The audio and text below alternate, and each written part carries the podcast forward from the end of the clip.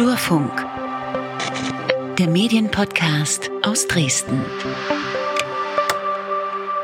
Und herzlich willkommen zur 9. Folge vom Flurfunk Medienpodcast aus Dresden für Mitteldeutschland. Und hier am Mikrofon sind einmal Peter Stavow, hallo. Ja, hi, und Lukas Görlach, hallo. Hallo.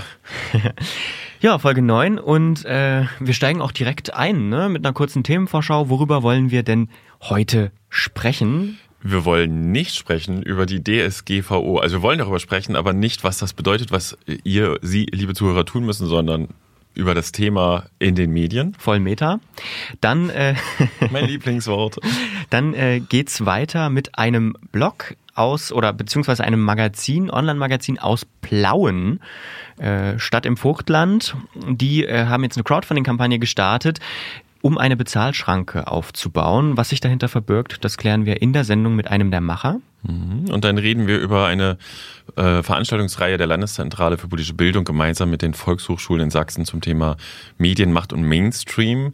Da bin ich einer der Referenten, da erzähle ich ein bisschen davon, wie das so ist im Moment. Und zum Schluss haben wir eine Anwältin angerufen, aber nicht wegen der DSGVO, sondern wegen einer Konferenz, die Kanzlei Spirit Legal aus Leipzig jetzt schon zum 5. Mal organisiert. Da geht es auch um Medien und um Technik. Das erklären wir dann. Genau. Ne? Dann steigen wir erstmal direkt ein. DSGVO. Ja, Lukas, hast du schon alles umgestellt bei euch? Klaro. Hier bei Einfachton? Nee, tatsächlich sind wir jetzt auf einem ganz guten Weg. Noch nicht ganz final, aber wir schaffen das auf jeden Fall bis nächste Woche, bis zum 25. Wie sieht es bei dir aus? War ja, natürlich alles immer schon. Ich habe das an meinen werten Kollegen Moritz Metz abdelegiert, der das natürlich in Perfektion alles umgesetzt hat. Tatsächlich finde ich das Thema aber auch deswegen spannend, weil ja doch irgendwie ganz viel Unklarheit herrscht, ne? Und genau. Da frage ich mich, ist das ein Medienphänomen oder ist das ein gesellschaftliches Problem? Vielleicht ist es eine Mischung aus beidem, denn dass diese DSGVO, die Datenschutzgrundverordnung, kommen wird, das steht ja schon lange fest und glaube ich seit 2 Jahren ist ja eigentlich auch schon quasi in Kraft getreten, beziehungsweise existiert schon und es gab diese 2 Jahre ja, Transferzeitraum und jetzt plötzlich 2 Monate vorher geht die Hybris durch das Land. Oh mein Gott. Ja, aber also wer ist jetzt schuld? Haben die Medien nicht gut gearbeitet? Hätten die vorher warnen müssen oder machen die gerade Panik? Auch da wieder beides. Also natürlich hätte man das vorher schon mal thematisieren können, aber du weißt ja, wie es ist, ne? Nachrichtenwert und so. Bist du da nicht auch ein Verfechter davon? Ah ja, schon, natürlich. Das ist ja übrigens auch wieder eins der Kernprobleme. Wir könnten ja fast schon zum übernächsten Thema springen, die Tour mit der Vertrauenskrise. Ich habe ja Mails bekommen von einem Blogger, mit dem ich häufiger schreibe, der schrieb, er darf ja jetzt gar nicht mehr öffentlich fotografieren. Mhm. Und dann habe ich ihm einen Link rausgesucht, dass ja die Fotoregeln, die Fotogesetzgebung bleibt wie bisher. Aber übrigens, liebe Hörerinnen und Hörer, das ist keine Rechtsberatung. Ich stehe nicht dafür gerade, wenn es anders sein sollte. Ja, also es ist auf jeden Fall so, dass da ganz viele verschiedene Meinungen und ja auch von Anwälten teilweise durch die Medien geistern. Ne? Du hörst auf der einen Seite das und auf der anderen Seite sagt jemand, nee, es ist so. Den Fall hatten wir auch. Da haben wir uns einen Vortrag angehört zum Thema DSGVO und ein Freund von mir hat auch ein Unternehmen und hat sich auch einen Vortrag woanders angehört. Und wir haben das dann mal so verglichen und drüber gesprochen und dabei kam raus, Mensch, wir haben eigentlich 2 total gegensätzliche Sachen gehört. Hm. Also wo der eine Tonus war, oh Gott, bereitet euch bloß vor, das wird ganz schlimm und die mahnen euch ab und die Abmahnwelle, die sind schon alle in Startlöchern und so. Hieß es bei dem anderen, nee, ihr braucht gar nichts weiter machen, passiert eigentlich nichts jetzt, ist nicht so schlimm. Und warum klären die Medien jetzt nicht einfach über das Problem aus? Ich frage dich mal als Experten, warum klären die nicht einfach auf? Ja, wer sind denn die Medien? Ne? Also ich habe den Eindruck, es ist schon viel, also es gibt ja auch große Online-Magazine, die teilweise auch zum Bezahlen Aufklärungen betrieben haben. Ich habe zum Beispiel für freie Journalisten und Journalistinnen einen ziemlich guten Podcast von den Kollegen Daniel Fiene und Herr Pähler gehört, hier von Deutschlandfunk Nova. Da haben sie eine ganze Folge zu DSGVO gemacht mit einem Medienrechtsanwalt, wie das denn für Journalistinnen und Journalisten aussieht. Und das fand ich zum Beispiel sehr gut. War nicht Panikmache, aber war auch... hat mich ein bisschen erleuchtet, sage ich mal. Beruhigt vielleicht auch ein bisschen. Beruhigt auch ein bisschen, aber auf der anderen Seite war halt auch viel zu tun. Also ich bin zum Beispiel mit meinem kompletten Webspace persönlich umgezogen.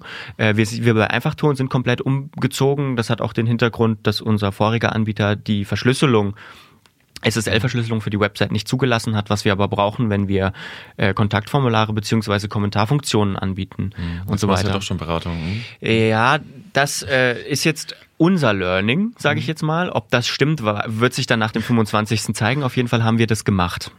Ich finde es tatsächlich auch total spannend, diesen Aspekt, dass ja alle Angst haben vor der drohenden Abmahnwelle. Ne? Mhm. Also das ist auch nochmal die Frage, und das nehme ich ja gar nicht mal so als Medienphänomen wahr, sondern eher so als gesellschaftliches Phänomen und eher die neuen und sozialen Medien. Wobei ich auch noch einen sehr spannenden Aspekt finde. Ich habe jetzt die letzten Tage, ohne vertieft reinzulesen, man liest ja heutzutage nur noch die Überschriften, Interviews mit Leuten gelesen, die diese Verordnung mit auf den Weg gebracht haben, die gesagt haben, das wird internationaler Standard werden und ist vorbildlich und das kann jeder umsetzen. Das wiederum finde ich auch sehr unterhaltsam, weil ja doch schon wirklich viele Leute bei Facebook schreiben, wie denn die Politik so versagen könne, so ein Gesetz auf den Weg zu bringen, so unpraktisch. Und dann ging ja noch das Zitat rum, Angela Merkel wolle es vielleicht kurz vor Umsetzung nochmal ändern. Wie will sie denn das machen? Das halte ich auch für unrealistisch. Aber es gab ja auch die wirklich absurdesten Gerüchte oder gibt es auch immer noch. Also ich muss sagen, aus Nutzersicht, finde ich, ist das ein ganz großes Plus, diese DSGVO, weil das für eine, also hoffentlich für eine Transparenz sorgt, auch bei, vor allem bei großen Konzernen. Und ich habe einfach als Nutzer die Möglichkeit, die auch einzufordern. Also ich kann halt wirklich sagen, hey Leute, sagt mal, wie sieht denn das aus mit meinen Daten und so weiter. Also ich finde es aus Nutzersicht gut. Ich glaube auch, dass auch Stress. Übrigens die große Panik von ganz vielen Leuten maßlos übertrieben ist, weil gerade bei Abmahnungen muss es ja einen Angriffspunkt geben und wenn man sich ein bisschen damit befasst und mittlerweile gibt es auch, glaube ich, echt viele Beiträge und Blogbeiträge und Medienbeiträge, welche Sachen man berücksichtigen muss, dass man halt eine klare Datenschutzerklärung haben muss, dass es nachvollziehbar sein muss, dass man die Leute auf bestimmte Dinge hinweisen muss, dann ist man gar nicht so angreifbar. Aber spannend ist allemal wirklich, machen die Medien ihren Job oder nicht, aber da kommen wir dann später in der Sendung nochmal dazu, wie gut die Medien eigentlich sind, weil das Beispiel, finde ich, zeigt auch ganz eindrucksvoll, dass es halt solche und solche Stimmen gibt und eben nicht alles zu machen ist, ne? Und nicht die einfache Wahrheit gibt. Ja. Reicht erstmal, oder? Habt ihr Panik aufgelöst? Nö. In der nächsten Episode schauen wir dann mal kurz zurück. Also wenn wir es uns noch leisten können, weil wir nicht kaputt abgemahnt wurden. Das war keine Rechtsberatung.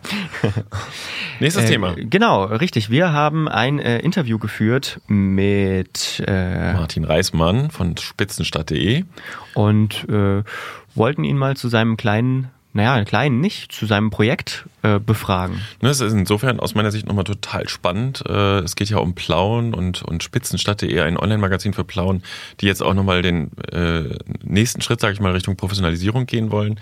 Ein sehr, sehr spannendes Medienphänomen, weil sie sind nicht Zeitungen, sind nicht Radio, sind nicht Fernsehsender, sind quasi handgemacht von einzelnen oder kleinen Leuten.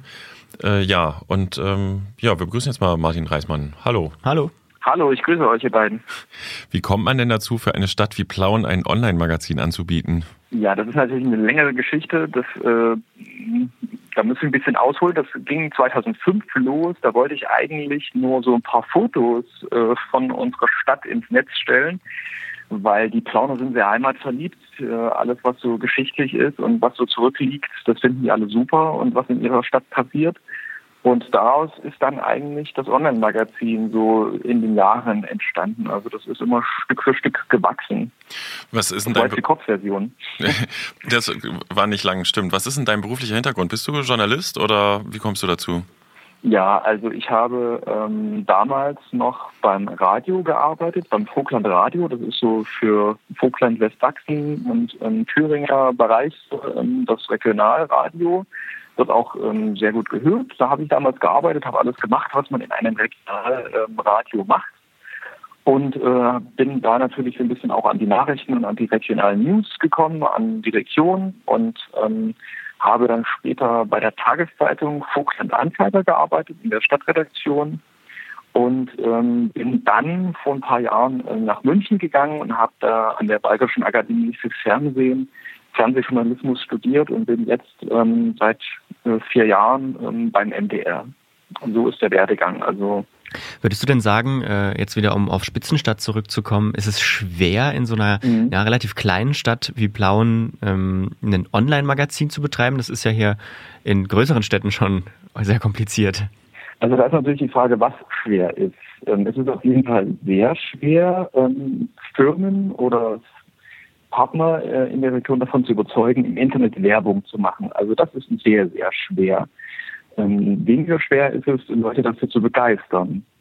Das ist kein Problem. Aber wie gesagt, bis man am Ende eine Firma da hat, die sagt, okay, ich schalte jetzt im Internet Werbung, das ist halt irgendwie, weiß auch nicht, noch nicht so richtig angekommen oder die Leute haben noch so richtig nicht den Bezug dazu. Also es ist, ich habe so das Gefühl, dass es immer noch so überwiegt, so wir machen lieber die klassische Zeitungsanzeige und die klassische Werbung in der Zeitung. So.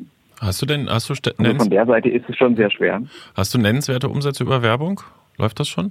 Nee, das läuft eben nicht so richtig. Also es gibt zwar ein, zwei Partner und so, aber wir haben jetzt natürlich auch keine Marketingabteilung, sage ich jetzt mal, oder Leute, die sich quasi um die Werbung kümmern, weil das ja eigentlich alles von zwei Personen betrieben wird. Die Seite von mir und einem Kumpel quasi, also das ist jetzt bis jetzt momentan auch eben ein Hobby.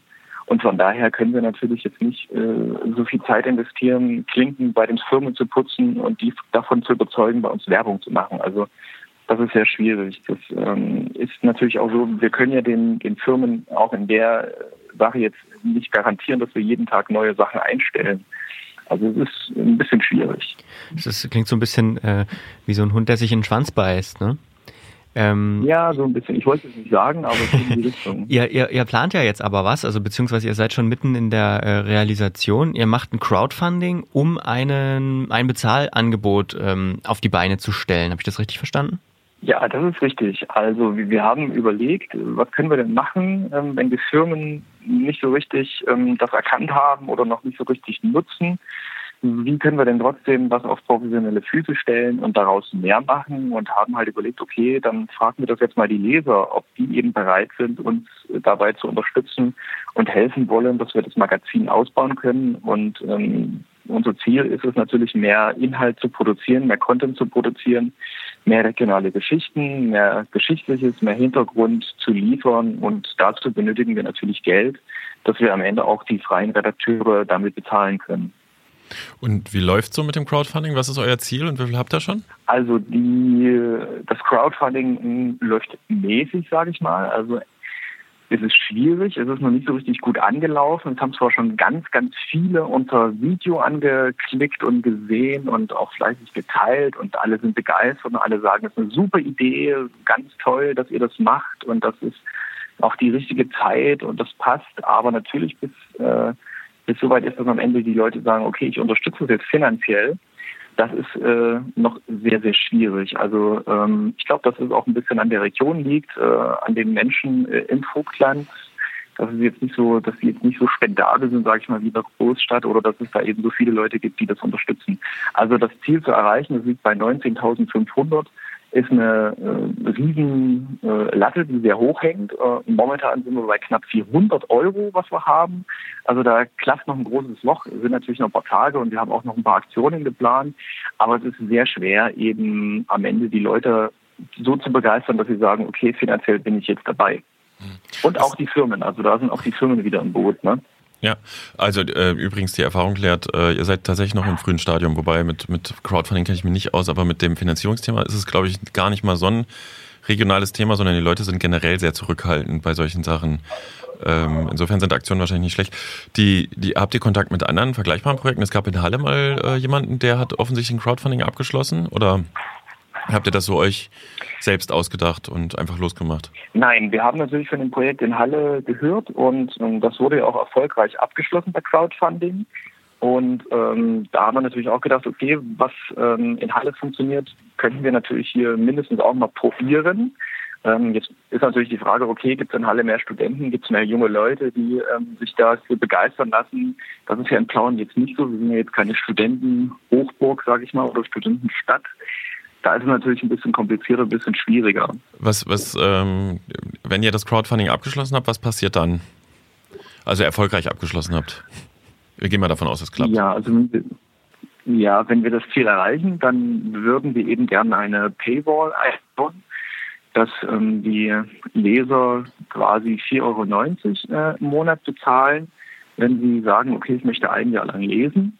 Und für die 4,90 € bekommen sie dann jeden Tag einen schönen Artikel über ihre Stadt, also Hintergrundgeschichten, Geschichtliches, Jetzt nicht das Tagesgeschäft, weil das kann ich an jeder Ecke auch zum Teil eben kostenlos lesen. Das bekomme ich auch so mit. Also nicht die, was passiert jetzt im Stadtrat aktuell oder hier hat es einen Unfall gegeben, sondern wir wollen halt schon magazinmäßig auch Beiträge liefern, die auch eine gewisse Zeitlosigkeit haben, die also auch in 2 Jahren noch interessant sind und Menschen vorstellen, genauer hinschauen, eben Hintergrund liefern. Dazu würden wir halt die Paywall einbauen, damit wir über diese Paywall die Einnahmen generieren können. Und außerdem ist es geplant, dass wir eine App programmieren und die Leser quasi auch auf dem Handy dann schon immer die neuesten Nachrichten lesen können. Wie viele Leser habt ihr bis jetzt schon so und wie häufig publiziert ihr im Moment? Also das heißt schon, es würde erheblich mehr Inhalt geben, oder? Das ist richtig. Momentan kommt es immer darauf an, wie viel wir natürlich auch Zeit haben, aber wir sind schon bestrebt, natürlich mehrmals in der Woche aktuelle Geschichten einzustellen. Und wir erreichen, je nachdem, wie viele es neue Artikel gibt, im Monat auf jeden Fall mehr als 20.000 Menschen.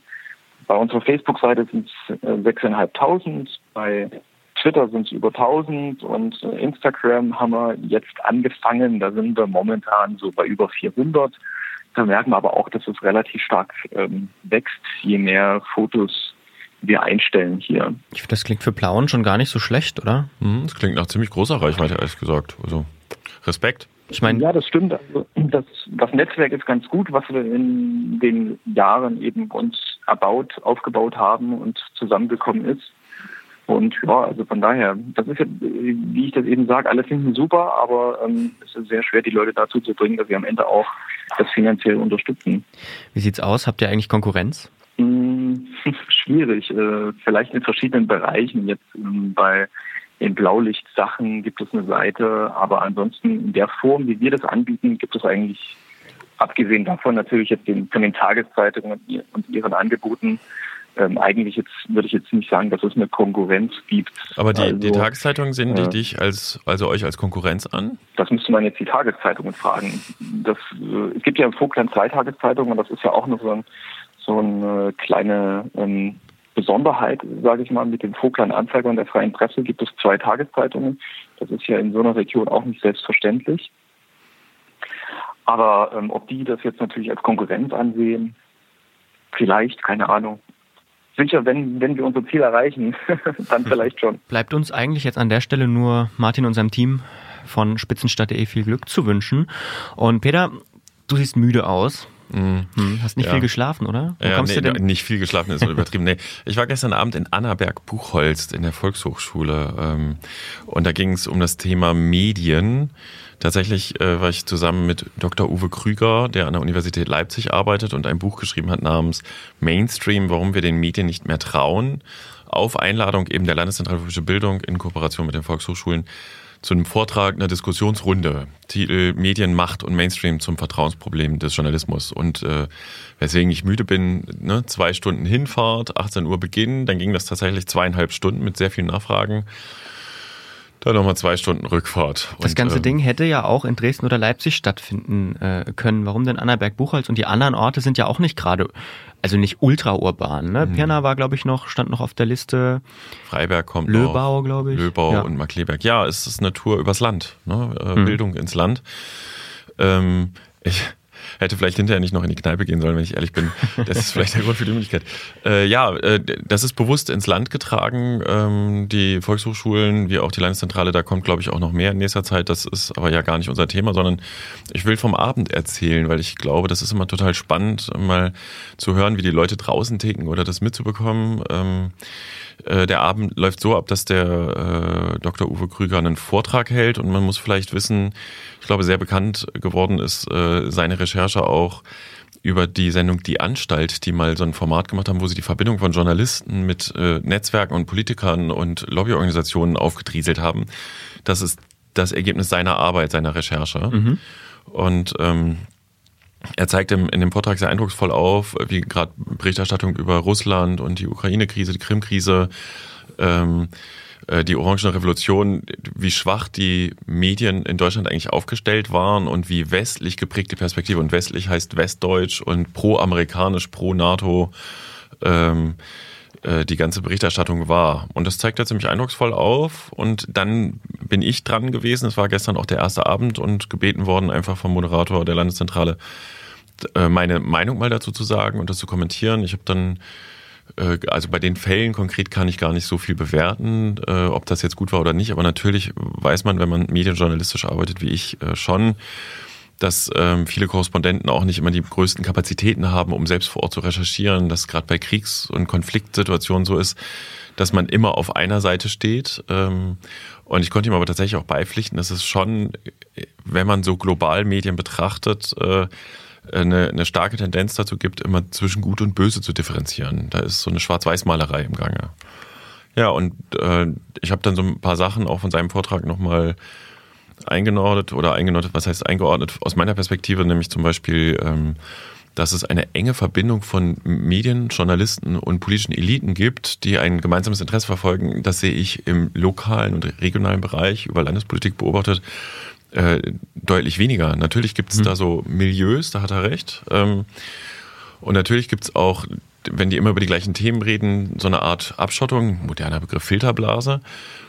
Aber gerade in der Landespolitik gibt es ja auch erhebliche, sag ich mal, ja, Spannung ist übertrieben, aber Politiker, die auch dem einen oder anderen Journalisten gerne schon den Saft abdrehen würden. Und das habe ich dann halt von meiner Warte reingebracht. Mhm. Was mich interessiert ist, wer war denn da? Also wie sieht das Publikum aus und was hat die so interessiert? Das Publikum, wir hatten gar nicht mit so vielen gerechnet, es waren glaube ich 15 Leute da oder so, also dafür, dass es so eine kurzfristig angesetzte Veranstaltung war. Überwiegend ältere Herren, sag ich mal. Gar nicht, wir hatten ja damit gerechnet, dass auch vielleicht der ein oder andere auf Krawall gebürstet ist. Das war ganz spannend. Wir haben auch sehr offen und transparent geredet, auch über berufliche Erfahrungen zum Beispiel, die ich so im Podcast nie sagen würde.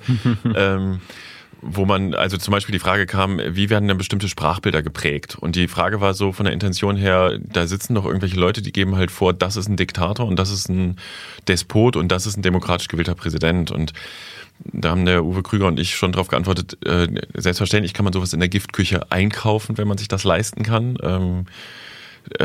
Das ist auch gar nicht so schwer, das ist relativ leicht nachzuvollziehen. Man prägt einen Begriff und dann versucht man den halt wirklich zu platzieren. Es ist aber wie immer eine Mischung aus allem. Ne? Es ist dann auch vielleicht Unsauberkeit oder vielleicht gibt es auch eine persönliche Motivation des Journalisten, dass er damit klar machen will, dass es eben kein demokratisch gewählter Machthaber, aber der Uwe Krüger sagte zum Beispiel auch, dass ja der syrische Präsident immer noch als Machthaber bezeichnet wird, obwohl ja eigentlich längst ganz andere Kräfte die Mächte haben in dem Land. Gewöhnungssache vielleicht auch einfach. Ja, also Unsauberheit in der Sprache und das passiert wahnsinnig schnell in den Medien, aber das ist eben, und das war so mein Fazit, ein eher strukturelles Problem der Branche. Mhm. Genauso wie übrigens meiner Meinung nach diese engen Verbindung von Journalisten mit bestimmten Netzwerken. Wenn du als Journalist, ich habe das Beispiel aus dem Lokaljournalismus gebracht, wenn du keinen Kontakt zum Bürgermeister pflegst, keinen Hintergrundkontakt, dann kriegst du immer nur das, was als Pressemitteilung bekommt. Du kriegst nichts mit, wenn du einen zu engen Kontakt pflegst und dann aber eine kritische Geschichte kommt. Das ist wahnsinnig schwer, dem dann quasi medial einen drüber zu braten und ihm das Versagen vorzuwerfen als Beispiel. Zumal, wenn du ein kleines lokales Medium bist und sein Schwager die Stadtwerke, den größten Anzeigenkunden in der Region, leitet. Und ich glaube, das sind eher so die strukturellen Probleme und ich glaube, wir haben beim Publikum durchaus auch erreicht, dass der ein oder andere dann noch mehr verstanden hat, sage ich mal, wie es funktioniert und es gar nicht mehr so als globale Verschwörung, die da oben gegen uns hier unten betrachtet. Würdest du sagen, ist das generell ein Problem, dass die Medien das versäumt haben vielleicht oder was heißt die Medien, ist auch schon wieder, ist komisch, aber dass man versäumt hat, den Menschen wirklich zu erklären, wie man arbeitet? Ja, ob das jetzt ein Versäumnis ist, definitiv ist da auf jeden Fall ein großes Defizit über Wissen vorhanden. Also einer der Teilnehmer, der am Anfang auch sehr kritisch gefragt hatte, bedankte sich hinterher für die Offenheit und endlich blickt man mal, wie es läuft. Und ich glaube zum Beispiel, das war in dem Krüger-Vortrag auch und das teile ich auch, es gibt ja einen tatsächlich gar nicht mehr einen größer werdendes Vertrauensdefizit, sondern das Vertrauen in die Medien steigt wieder, weil die Medienmacher auch aus diesen ganzen Lügen, Presseschreien durchaus auch gelernt haben. Und es gab vor ein paar Jahren noch eine sehr erhebliche Arroganz, wir erklären mal allen die Welt, der Politik wie auch der Bevölkerung. Das ist längst aufgebrochen durch Online, durch Social Media. Und es gibt halt eine Entwicklung hin, auch durchaus in der Meinungsabbildung wieder pluraler zu werden, also vielfältiger. Ja, Versäumnis. Ich glaube, dass sehr, sehr viele Menschen tatsächlich auch einfach das, was wir, wenn wir uns drüber unterhalten, als Basics betrachten, wie Zusammenhänge sind, wie Beiträge zustande kommen, wie Themen zustande kommen, wie Fehler passieren, dass die nicht den blassesten Schimmer davon haben. Und dass daraus so eine durchaus auch, also zumindest wie ich es in Sachsen wahrnehme, so eine gesellschaftliche Frustration entstanden ist, die da oben und die Medien. Und es ist so einfach ist, drauf zu schimpfen. Und ich glaube, deswegen, also das hat Spaß gemacht gestern. Das hat große Freude gemacht zu diskutieren, auch Sachen zu erklären. Und man hat ja auch wirklich nicht auf alles Antworten immer. Oder ich kann jetzt auch nicht garantieren, dass ich richtig liege, weil heute weiß man nichts mehr über die vielen Wahrheiten, die es in der Welt gibt. Aber ich glaube, das Publikum war sehr dankbar und wir sind da ganz fröhlich wieder weggefahren. Ne? Ja, das klingt gut. Vom Zeitpunkt der Aufnahme ab gibt's noch 4 Termine in anderen Städten, in Markkleeberg, Freiberg, Löbau und Pirna, jeweils in den Volkshochschulen. Ne? Das kann man dann, ich glaube, wir verlinken das einfach. Genau, in den Shownotes auf dem Flurfunk. Genau, also der nächste ist am 22.05. in Markkleeberg. So. Genau. Da sieht man sich dann. Ich freue mich. Schön, dann kommen wir zu unserem letzten größeren Themenblock und zwar ein Veranstaltungshinweis, kann man fast sagen. Es geht um ein Barcamp, das heißt OTMR und das steht für Online, Technologie, Marketing und Recht. Sachen, die viel miteinander zu tun haben. Ausgerichtet wird das Ganze von der Anwaltskanzlei Spirit Legal in Leipzig. In Leipzig, genau. Und wir haben gesprochen mit Sabine Fuhrmann vor der Sendung und das mal aufgezeichnet. Ja, und Peters erste Frage ging so in die Richtung. Das ist irgendwie recht ungewöhnlich, oder? Ihr seid eigentlich eine Anwaltskanzlei, habe ich das richtig verstanden? Das ist richtig, aber wir versuchen natürlich, uns nicht nur mit juristischen Dingen aufzuhalten, sondern wollen auch verstehen, was in den Branchen, in denen wir beraten, passiert. Und da gehört das einfach dazu, dass man sich halt nicht nur mit Juristen austauscht, sondern auch mit anderen Experten. Hm. Mir passiert es übrigens in letzter Zeit relativ häufig, dass ich mit Leuten über Barcamps rede, die nicht wissen, was das ist. Was ist ein Barcamp? Ja, Barcamp ist eine ganz wunderbare Veranstaltungsform, die vor allen Dingen von den Teilnehmern lebt. Es gibt immer so diese eingedeutschte Bezeichnung der Unkonferenz. Dieses Wort mag ich persönlich nicht so sehr, aber ich glaube, wenn man einmal ein Barcamp erlebt hat, dann weiß man, was für eine Energie dort herrscht und ja, dass es eine gewisse Faszination mit sich bringt. Barcamps leben davon, dass es kein von vornherein komplett festgezurrtes Programm gibt. Das ist keine Veranstaltung, wo nur jemand vorn steht und dann ein Themenkatalog runtergerattert wird den ganzen Tag, sondern es lebt davon, dass die Teilnehmer selbst sich einbringen, indem sie Sessions halten, indem sie sich mit Experten austauschen, indem sie vielleicht auch einfach nur sagen, ich würde gern mal was erfahren zum Thema XY, wer von euch hat denn Lust, mir dazu in der Session was beizubringen? Und ja, man weiß nie vorher, was einen erwartet, das ist wie die berühmte Pralinenschachtel und am Ende des Tages sind immer alle glücklich, dass man so ein wunderbares Programm wieder gemeinsam hat auf die Beine stellen können. Wo findet es statt und wie viele Leute kommen dieses Jahr? Also wir erwarten wieder 120 Teilnehmer. Es gibt auch noch Tickets. Das Ganze wird stattfinden im Intercity Hotel in Leipzig. Sehr zentral gelegen, egal ob man aus einer anderen Stadt kommt, vom Bahnhof fußläufig zu erreichen, für die Leipziger ohnehin.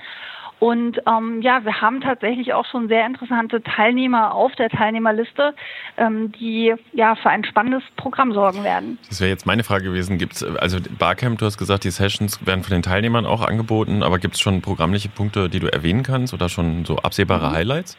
Also wir wissen natürlich schon so teilweise, wer kommt und wer auch schon Themen vorgestellt hat im Vorfeld. Wir werden wieder eine Keynote-Speakerin dabei haben. Traditionell sind die Keynotes bei uns tatsächlich immer von Frauen gehalten. Das ist in diesem Jahr Christiane Kierbach aus Berlin. Die ist vor allen Dingen so Leadership- und Transformationsexpertin. Und da der OTMR in diesem Jahr auch unter dem großen Schlagwort Transformation steht, wird sie uns da ganz viel an Best Practices für digitale Transformation Prozesse in Unternehmen erläutern können. Weitere Sessions werden insbesondere halten, zum Beispiel Sascha Pallenberg, den viele sicherlich noch vom Blog Mobile Geeks kennen, der heute Head of Digital Content bei der Daimler AG ist. Da kann ich mir vorstellen, dass es vor allen Dingen so ein bisschen darum geht, wie man halt für ein Unternehmen, was eigentlich mehr oder weniger ein Dinosaurier in unserer heutigen Zeit ist, auch das Marketing ein wenig digitalisiert. Dann werden wir eine sehr spannende Session haben vom Dr. Rüdiger Ost. Rüdiger ist Leiter Forschung bei einem HiPods ThinkFab. Der wird uns in einer sehr spannenden Session was zum Thema künstliche Intelligenz erzählen. Und die Sessions von Rüdiger sind dafür bekannt, dass man hinterher entweder komplett verstört rausgeht oder das Gefühl hat, wir sind in der Zukunft angekommen. Dann haben wir auch Oliver Groth noch dabei, der ist PhD-Student in Oxford, wird auch etwas zu Robotics uns erzählen. Also es klingt vielleicht im Moment gerade so ein bisschen techniklastig, es ist aber auch für jeden anderen ein spannendes Themenfeld dabei. Jetzt, du weißt ja, ich mache ja die BSEN, die Blogger-Spinner-Netzwerk-Konferenz. Wir haben die ja für Ende September angekündigt dieses Jahr.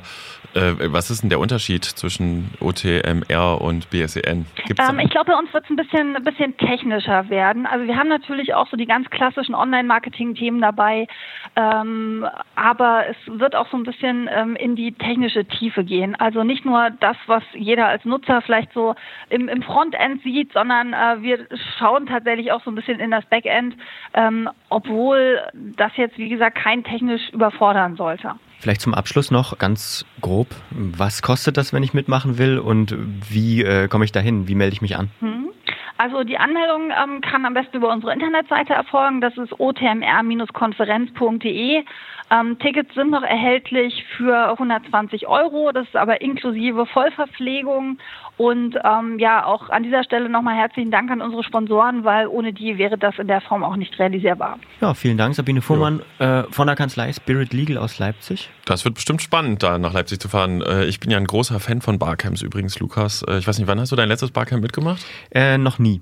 Du hast noch nie ein Barcamp mitgemacht. Ich kriege wirklich oft die Frage, was ist ein Barcamp? Ich kann es nur empfehlen, weil man tatsächlich voller Ideen wieder rausgeht. Also, wir sind aber eigentlich durch mit unseren Themen. Wir haben noch unseren Standardblog, worüber wir noch hätten reden können. Ne? Genau. Worüber hätten wir da noch reden können? Wir hätten zum Beispiel reden können über etwas, das mir beim SZ, also Sächsische Zeitung lesen, aufgefallen ist vor ein paar Wochen. Du liest Zeitung? Ich lese E-Paper, ja. Bist du so ein Old-Fashioned-Typ? Ich bin so ein Old-Fashioned-Typ, genau. Ich hab sogar ein echtes Abo. Und da sind mir so kleine App-Symbole aufgefallen neben manchen Artikeln. Und eine Erklärung dazu lieferte dann auch die Zeitung. Und zwar macht die Sächsische Zeitung jetzt in AR, Augmented Reality. Das ist eigentlich gedacht für die gedruckte Ausgabe, und da ich es ja nur als E-Paper habe, gestaltete sich das Abscannen mit dem Smartphone dann als... Wenn du ein iPad hast, geht's doch, oder? So. Ja, aber nur halbwegs, weil diese App, das erkennt sogar sozusagen die Seite, den Seitenzusammenhang irgendwie. Also es gibt eine DDV-App, mit der man das scannen kann, die Seite des Papiers dann, und dann öffnet sich zum Beispiel an der Stelle, wo das Bild ist, auf der Zeitung, ein Video. Also da läuft dann sozusagen das Video in deinem Zeitungsding. Das sieht dann ganz lustig aus auf deinem Smartphone. Ist jetzt keine Neuerfindung. Nee, ist keine Neuerfindung. Habe ich auch, glaube ich, bei der DNN auch schon mal. Echt? Bei den Dresdner Nachrichten und Leipziger Volkszeitung. Aber eigentlich, das ist halt aus meiner Sicht jetzt, ohne das bewerten zu können, smarter Zusatznutzen. Mhm. Ob sich das durchsetzen wird, wenn man sein eigenes Nutzungsverhalten anguckt, bin ich skeptisch, also, aber wollen uns, kann ja sein. Ich finde es, mal abgesehen davon, dass es noch relativ buggy läuft, also zumindest die iOS-App, die ich jetzt testen konnte. Ich glaube nicht, dass ich das durchsetze, denn also bei mir zum Beispiel war es so, ich habe das zweimal ganz interessant gefunden und dann auch in den Themenplan reingeschrieben und dann gar nicht mehr, weil ehrlich, ich weiß nicht, wo es ganz sinnvoll war eigentlich im Feuilleton, wo es Filmbesprechungen gab, dass man dann sich die Trailer sofort angucken konnte, das ist schon ganz nett gewesen, aber ich kann auch den Filmtitel einfach schnell bei YouTube eingeben. Es gibt ja übrigens die goldene Regel vom Medienbruch, ne? Wann hast du das letzte Mal eine Domain, die du in irgendeiner Zeitschrift oder im gedruckten Papier gelesen hast, wirklich in irgendein Gerät eingegeben? Mhm. Das ist eine extrem hohe Hürde. Insofern ist jetzt der Versuch mit einem Code, die Nutzer schneller zu animieren, smart, aber wir sind skeptisch. Ja. Ja, worüber wir auch hätten reden können, wobei vielleicht, das tun wir jetzt einfach, wir gratulieren mal der Leipzig School of Media in Leipzig, die feiert 10-Jähriges und ich finde, das sollte in unserem Podcast wenigstens kurz erwähnt werden, und zwar ist die Party am 26. Mai mit Studierenden, Absolventen, Dozenten und Partnern, und es gibt ein kleines Festprogramm, Grußworte, Podiumsdiskussionen. Für mich ist die Leipzig School of Media tatsächlich, ich habe eine ganze Weile gebraucht, das damals zu verstehen, aber schon auch eine Einrichtung, wo innovative Termine stattfinden, wo man sich auch damit befasst, wie sich die mediale Gesellschaft entwickelt, wo es viele Fortbildungen gibt. Und insofern Gratulation, toi, toi, toi, weiter so. Sehr schön. Mhm. Die DNN hat eine neue Online-Seite. Ja. Ja. Die Leipziger Volkszeitung auch. Genau, die auch gleich aussehen, muss man sagen. Also ja, quasi wie die Zeitungen auch. Ne? Ein Konzern. Ja, aber immer noch eine Werbebombe, leider. Wir haben ja drauf geguckt vorhin, das war jetzt tatsächlich schon sehr bannerlastig. Ja. Ich bin ja jemand, der mit Adblogger arbeitet. Das Problem ist ja zunehmend, dass die Medien, ich müsste den mal aktualisieren, die Medien ja dann einbauen, sie können die Seite nicht sehen, also bild.de, spiegel.de. Mhm. Aber Banner sind meiner Meinung nach kein Format der Zukunft. Und insofern fand ich den Umbau bei DNN/LVZ Online tatsächlich etwas überraschend. Da ist es ja eh so, das ist der Matzak-Konzern mit Sitz in Hannover, die relativ, also ein großer Tageszeitungskonzern mit mehreren Zeitungen angeschlossen. Wir vermuten mal, dass es global ist. Also, dass sie alle einen neuen Online-Auftritt bekommen, weil auch zunehmend Inhalte aus Hannover kommen, beziehungsweise aus dem Berliner Matzak-Büro, wo halt die Korrespondenten früher oder zusammengefasst worden sind, beziehungsweise neue Redaktionen aufgebaut worden sind. Ja, die haben auch, Matzak hat ja auch die Online-Redaktion umgebaut. Auch da gab es Berichterstattung. Das habe ich im Blog nicht gecovert, weil keine Zeit gehabt. Gab es ja Berichterstattung, ob das vielleicht bedeutet, dass in den Einzellokalzeitungen die Online-Redaktionen etwas reduziert werden. Mhm. Das konnte ich jetzt so nicht verifizieren. Da ist was in Bewegung. Wir beobachten das. Genau. Mhm. Ansonsten noch ein Terminhinweis, oder? Ja, 21.09.2018 bitte unbedingt im Kalender bloggen. Da findet eine wahnsinnig wichtige Onliner-Konferenz, Barcamp ist es nicht, in Chemnitz statt. Blogger spinnen ein Netzwerk, BSEN. Die dritte Ausgabe nach 2016 und 2017 wagen wir uns nochmal an dieses Projekt. Gerade das Feedback auf die Veranstaltung Nummer 2 in der Gläsern Manufaktur in Dresden war so überwältigend. Zu hören in unserer ersten Flurfunk-Podcast-Episode übrigens. Ja, jetzt gab auch übrigens einen extrem guten Workshop von Einfachton über, wie man Podcasts macht, der gutes Feedback gekriegt hat. Ja, wir machen die Konferenz nochmal und es gibt jetzt zeitnah einen Call for Papers. Wer also einen Workshop anbieten will, ein Seminar, eine Session, ist herzlich eingeladen. Ticketverkauf ist Early Bird auch schon gestartet, obwohl noch gar nichts vom Programm feststeht. Wichtig dieses Mal, wir sind in Chemnitz. Und wir haben die CWE, die Chemnitzer Wirtschaftsförderung, als Partner und wir werden abends auch eine Party haben. Oh yeah. Mhm. Vielleicht reiche ich dann mal einen Vorschlag für einen Vortrag ein. Ich würde was über die DSGVO erzählen, wenn du möchtest. Nee, ich glaube, das Thema ist bis dahin tot, ehrlich gesagt. Trust me. Glaube ich nie. Vielleicht was über Podcast? Nee, ich habe gehört, Podcasts funktionieren nicht. Ne, Podcast, der absolute Hype. Und damit verabschieden wir uns aus dieser 9. Episode des Flurfunk-Podcasts. Ja. Und hören uns dann im nächsten Monat Juni wieder. Ganz wichtig, man kann diesen Podcast, in Folge 3 haben wir das ausführlich erklärt, auch finanziell unterstützen, weil ja doch der Betrieb des Studios etc., die Kollegen von Einfachton einiges Geld kostet.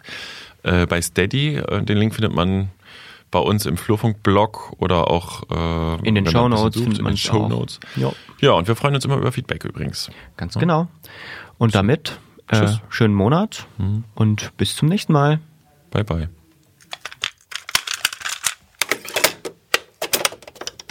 Eine Einfachtonproduktion 2018.